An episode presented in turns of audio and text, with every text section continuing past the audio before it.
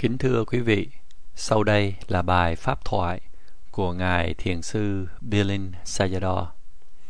Và Ngài Thiền sư Bilin nói rằng ngày hôm nay Ngài Upandita được một nhóm người Miến Điện ở cái tỉnh Delhi City mời mời Ngài đến để nói Pháp để học hỏi thêm về cái Pháp và cũng như là để biết thêm về Ngài. Và những cái người này ba năm trước cũng đã mời Ngài Thiền Sư đến giảng Pháp, cho nên kỳ này Ngài cũng muốn lên để nói Pháp cho họ nghe.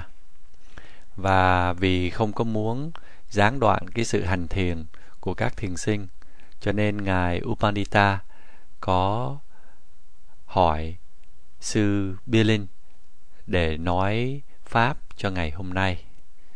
Và đó là lý do mà tại sao Ngài Bilin hôm nay nói Pháp. Ngài nói rằng qua những cái buổi trình Pháp thì Ngài Bilin đã biết hầu hết tất cả những cái thiền sinh ở đây.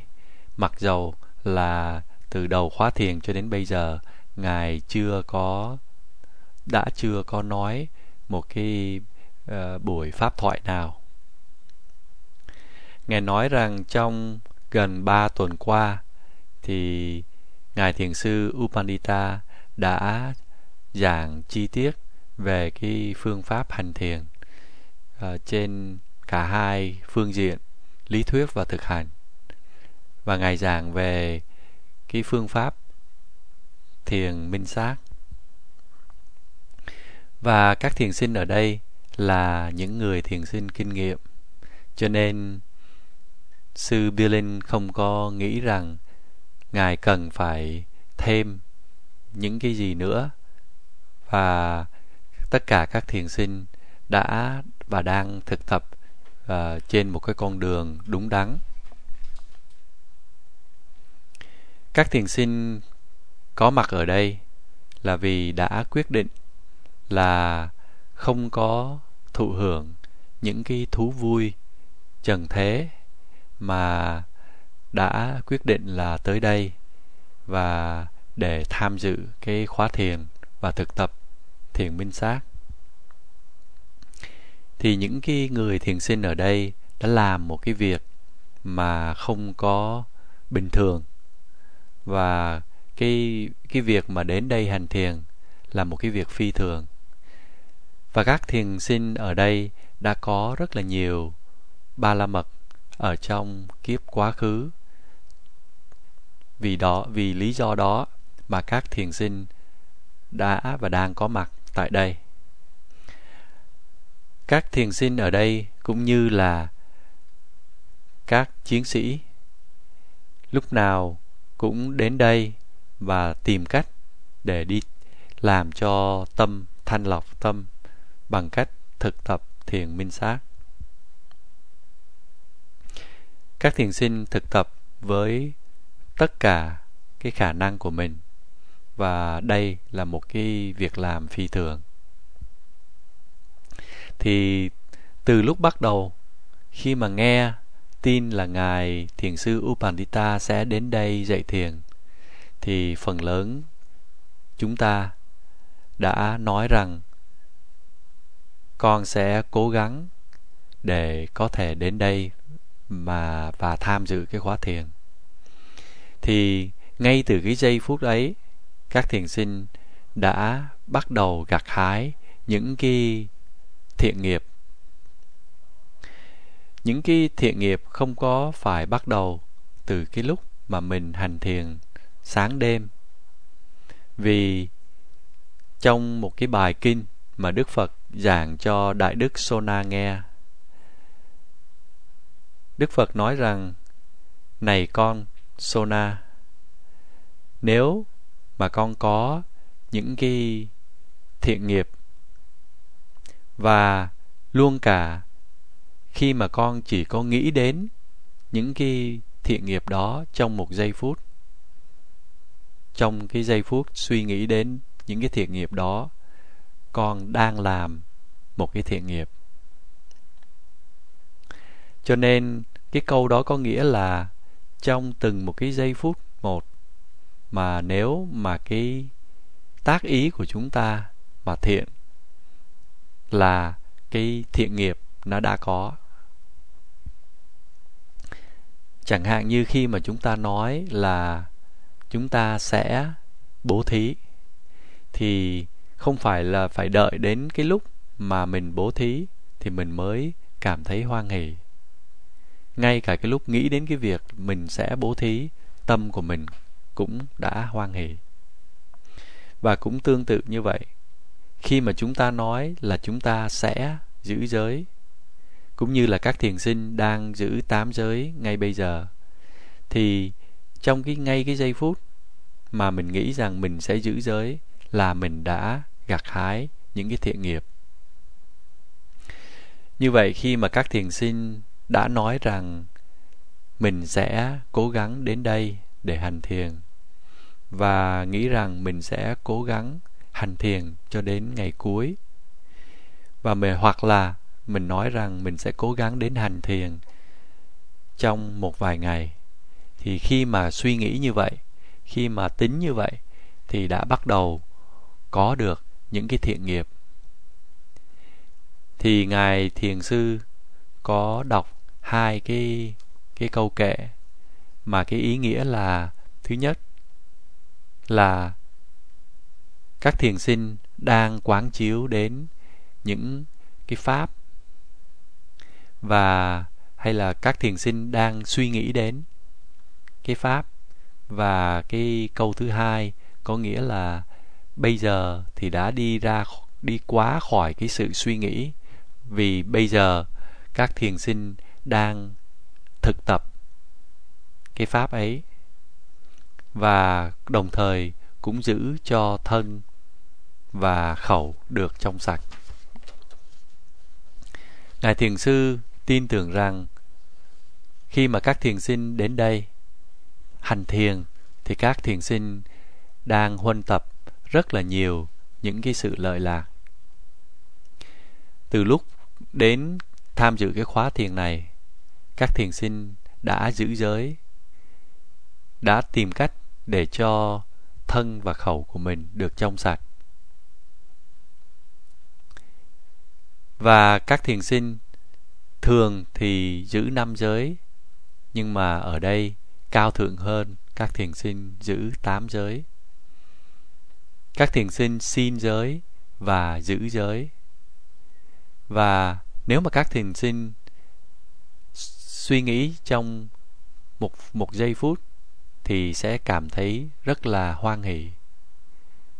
Và đáng đáng hoan hỷ vì biết rằng mình đang làm một cái việc thiện. Mà không những chỉ có giữ giới mà thôi, các thiền sinh ở đây còn làm nhiều hơn nữa. Vì mỗi một ngày các thiền sinh ở đây hành thiền minh sát hành thiền để có được cái sự định tâm. Trong từng giây phút, các thiền sinh nhận biết những cái đối tượng nó đang sanh khởi. Có thể là trong một, hai hai, ba phút, có thể là nhiều hơn.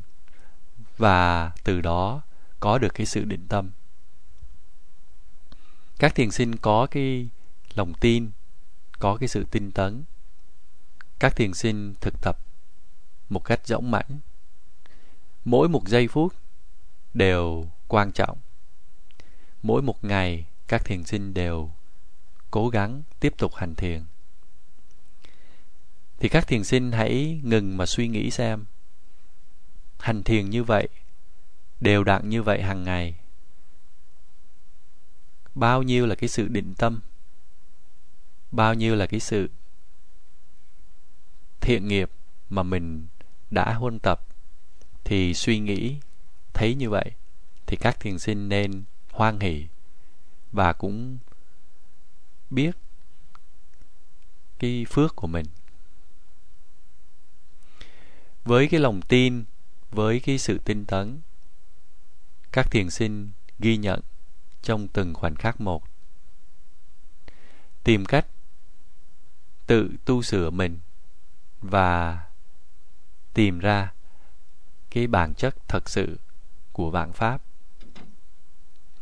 Khi mà người thiền sinh thấy cái sự phòng của bụng, thì không phải là chỉ có ghi nhận cái sự phòng mà cũng còn biết luôn những cái hiện tượng thân tâm khác.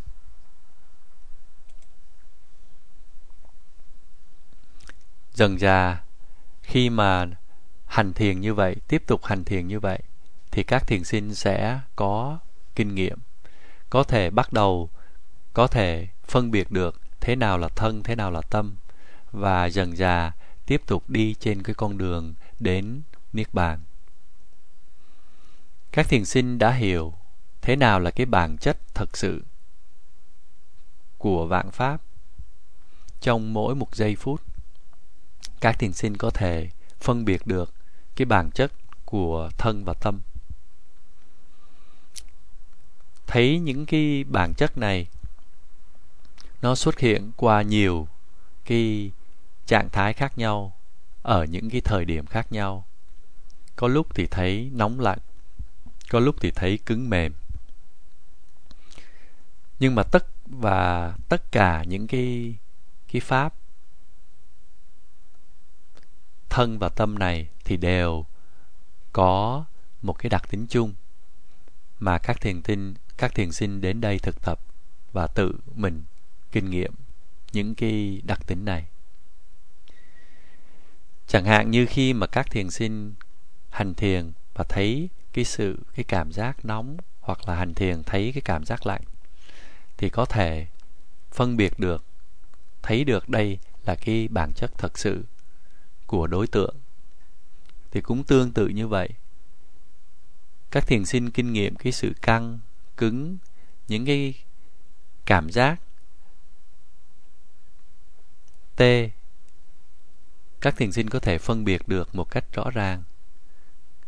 Thì đây là tiếng phạn gọi là bhava lakana có nghĩa là thấy được cái bản chất, cái đặc tính thật sự của đối tượng. Các thiền sinh không có thực tập một cách lơ là, mà trong từng giây phút thực tập, các thiền sinh ghi nhận một cách kỹ lưỡng tất cả những cái đối tượng và thấy rằng những cái đối tượng này, những cái đề mục này nó không có đứng ở một chỗ, mà nó có sanh rồi nó có diệt. Đôi lúc mình thấy là nó tăng đôi lúc, mình thấy là nó ở đó trong một thời gian lâu và có lúc thì mình lại thấy nó giảm đi. Cho nên sau thì thấy có cái sự sanh diệt. Không không những mà chỉ thấy cái cứng, cái mềm, cái nóng, cái lạnh, nó nó sanh rồi nó diệt, mà hầu như là thấy tất cả những cái pháp khác nó đều là như vậy thiền sinh ghi nhận cái sự sanh diệt của tất cả các hiện tượng. Và nhờ như vậy mà có được một cái sự hiểu biết mới. Đó là cái khả năng phân biệt được tất cả những cái đối tượng khi mà nó sanh và nó diệt. Thì khi mà thấy như vậy thì người thiền sinh đang thấy cái gì? Người thiền sinh chẳng thấy cái gì khác hơn là cái sự vô thường. Tất cả những cái cảm giác, nó sanh rồi nó diệt. Và không có cái gì là thường còn. Tất cả đều là vô thường. Mà khi mà vô thường thì bất toại nguyện.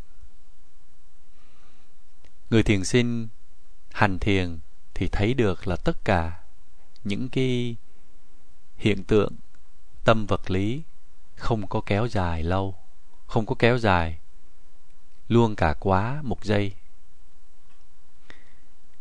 Người thiền sinh sẽ không có thấy, không có nhận biết cái điều đó nếu mà không có đặt tâm nơi cái đề mục, nếu mà không có chú tâm vào nó. Thì khi mà chú tâm vào một cách kỹ lưỡng thì sẽ thấy cái bản tính, cái bản chất vô thường, bất tội nguyện. Nếu mà người thiền sinh hành thiền khi mà thấy một cái đối tượng mà muốn là cái đối tượng đó, nó phải đi mất, nó có đi mất hay không? Chắc chắn là không. Là vì những cái đề mục đó, nó không có nằm dưới cái sự kiểm soát của chúng ta. Thì khi mà chúng ta thấy như vậy, thì chúng ta phân biệt được, thấy được cái đặc tính vô ngã. Và như vậy các thiền sinh đã kinh nghiệm được ba cái đặc tính chung, đó là vô thường, bất tội nguyện và vô ngã. Và như vậy là các thiền sinh đã có được tuệ minh sát. Nếu mà nhìn ngược lại, chúng ta có thể đặt một cái câu hỏi là tại sao mình hành thiền mà mình có thể mình có được những cái sự lợi lạc này?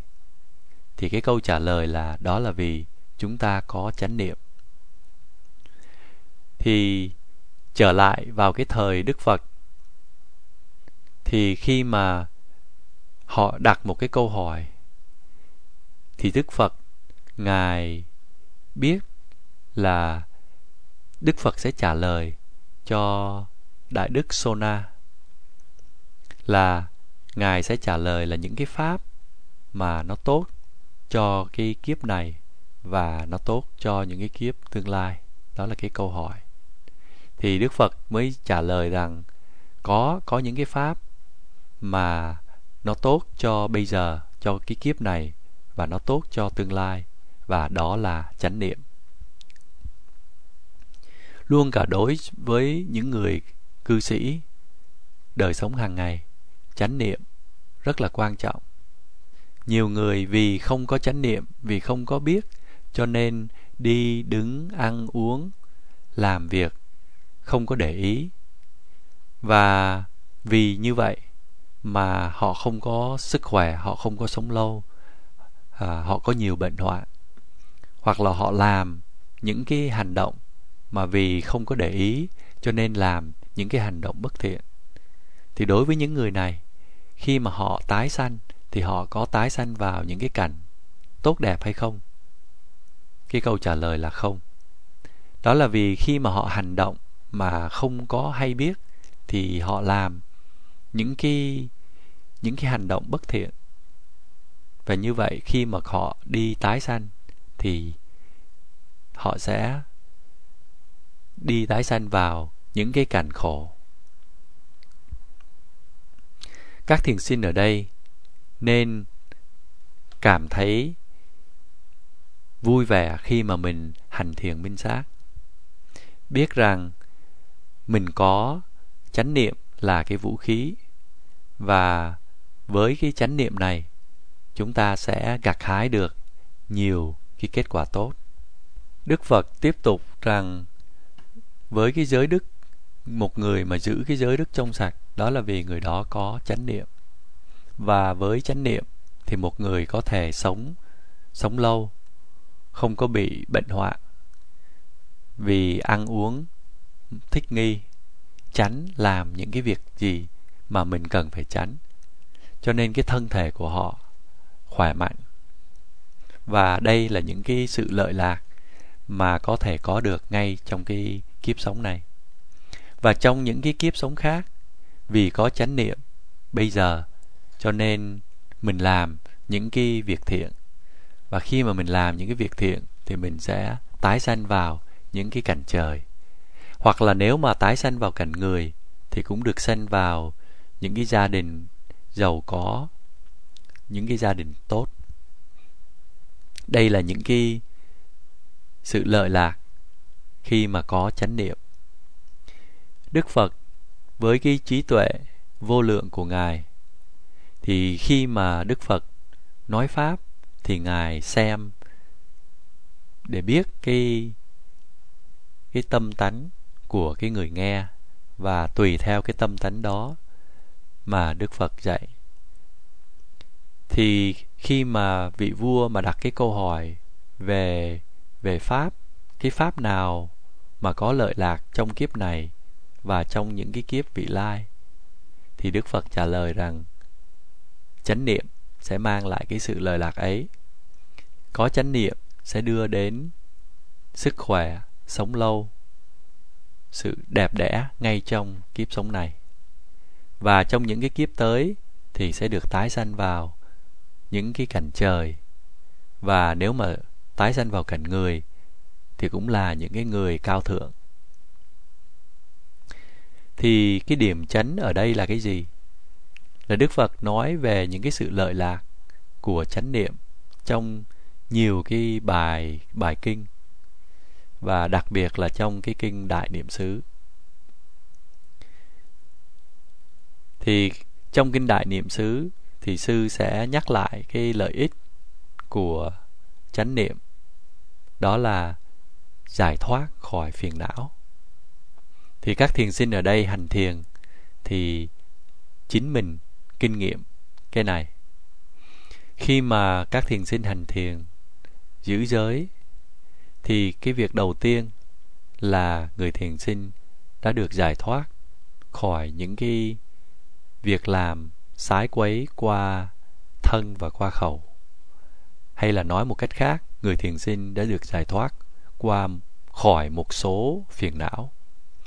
Và khi mà hành thiền và có sự định tâm, thì cái tâm của người thiền sinh trở nên trong sạch.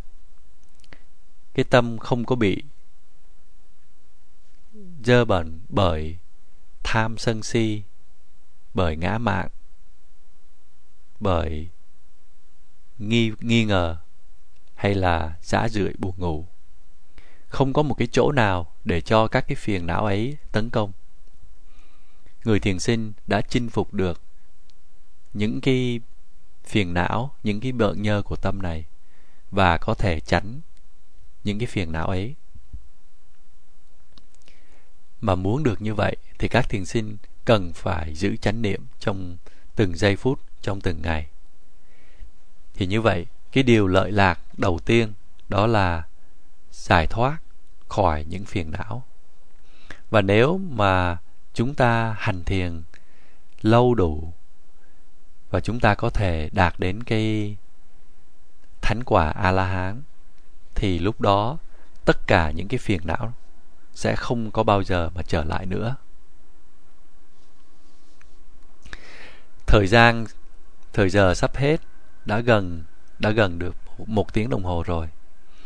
Thì ngài thiền sư mới nhớ lại rằng có một cái nữ thiền sinh nọ, sau khi mà nghe cái bài giảng của sư thì mới nói với sư rằng cái bài pháp của sư ngày hôm nay thật là tuyệt diệu.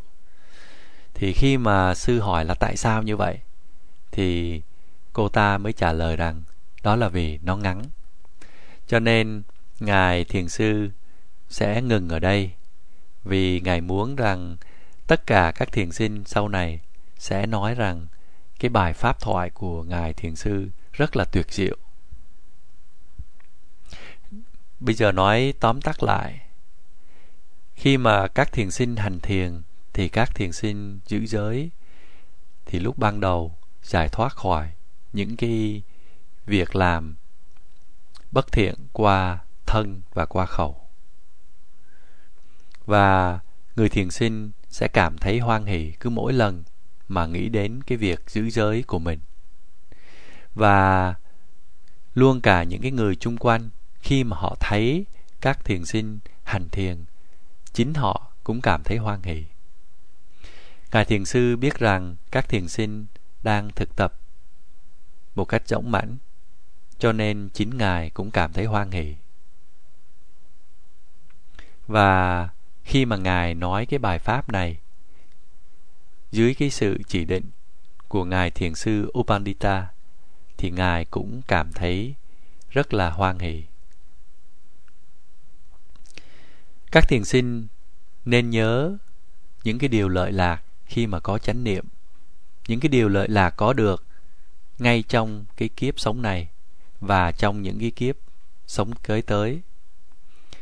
Thời gian rất là quý báu đừng có để phí thì giờ mỗi một giây phút mà các thiền sinh niệm mỗi một giây phút mà các thiền sinh có thể phân biệt được thân và tâm có thể thấy được các cái đặc, đặc tính của vạn pháp là những cái giây phút mà các thiền sinh gặt hái, những cái thiện nghiệp. Và khi mà nghĩ lại như vậy, thì các thiền sinh hoan hỷ qua cái việc hành thiền của mình. Và ngài thiền sư nhắc là cái sự chú tâm, cái trọng tâm của cái việc hành thiền là đạt được cái mục đích, đó là đạt được đạo và quả tuệ. Và cái bài pháp thoại, ngài thiền sư xin ngừng ở đây. Nam mô bổn sư thích ca mâu ni phật.